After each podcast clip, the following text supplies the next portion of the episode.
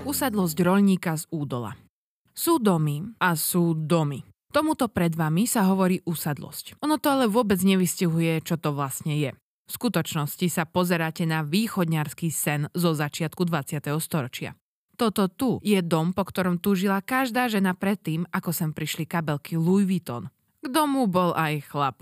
Mikuláš Sokora. Tak to už chodí, nemôžeme mať všetko však. K Vilke ešte patril pozemoček, nejaké tie kone, ovce a iné investičné aktivity. Lenže keď si vezmeš, že v tej dobe vlastniť znamenalo v skutočnosti starať sa, tak aj toho chlapa si nejako zniesla. Kronikách sa síce píše, že si zobral Máriu Fečišinovú, ale všetci vieme, že to ona si zobrala jeho. Majka vedela, čo robí. Mala tri deti a skúsenosti, takže to nebolo žiadne vezmeš si ma pod hviezdičkami. Normálne napochodovala, že ty máš 9 hektárov, ja mám deti, čo nemajú čo robiť a hotovo. Majka dostala ku svojmu východňarskému snu ešte nečakaný bonus. Ten môžeš nájsť dnu. Tak eh, dnu vidno, že tento dom vymyslel chlap. Maštal, sípka, stodola, pivnica a izba jedna. Tu je presne vidieť chlapskú mysel, toto milión miesta pre kravy a žrádlo, ale svokru s manželkou zavrie do jednej izby.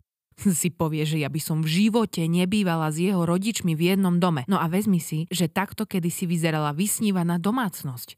Dospelí štyria, deti tri, postele dve, izba jedna, súkromie nula. To nie je, že zavriem sa, chcem mať súkromie, to je, že zakopneš o svokru v noci cestou na záchod, ktorý bol vonku mimochodom.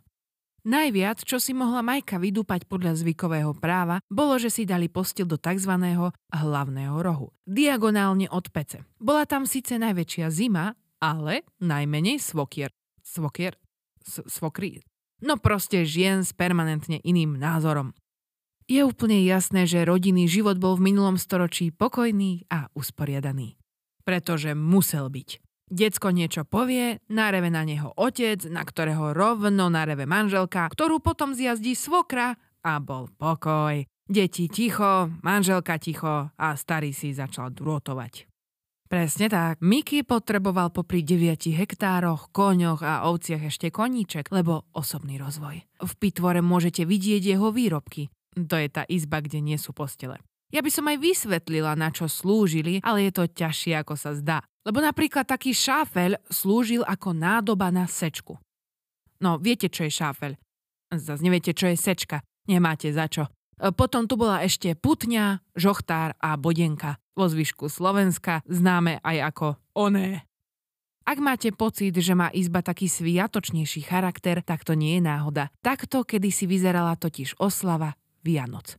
Odfoď si, daj si na Instagram, aby ti to vyskočilo v pripomienke, keď nebudeš vedieť, kam dať vianočného soba z výpredaje za 2 eurá. Žiadne svetielka, žiadne sošky Santu. Sláma pod stolom, jarmo, reťaz okolo a vyzdobené.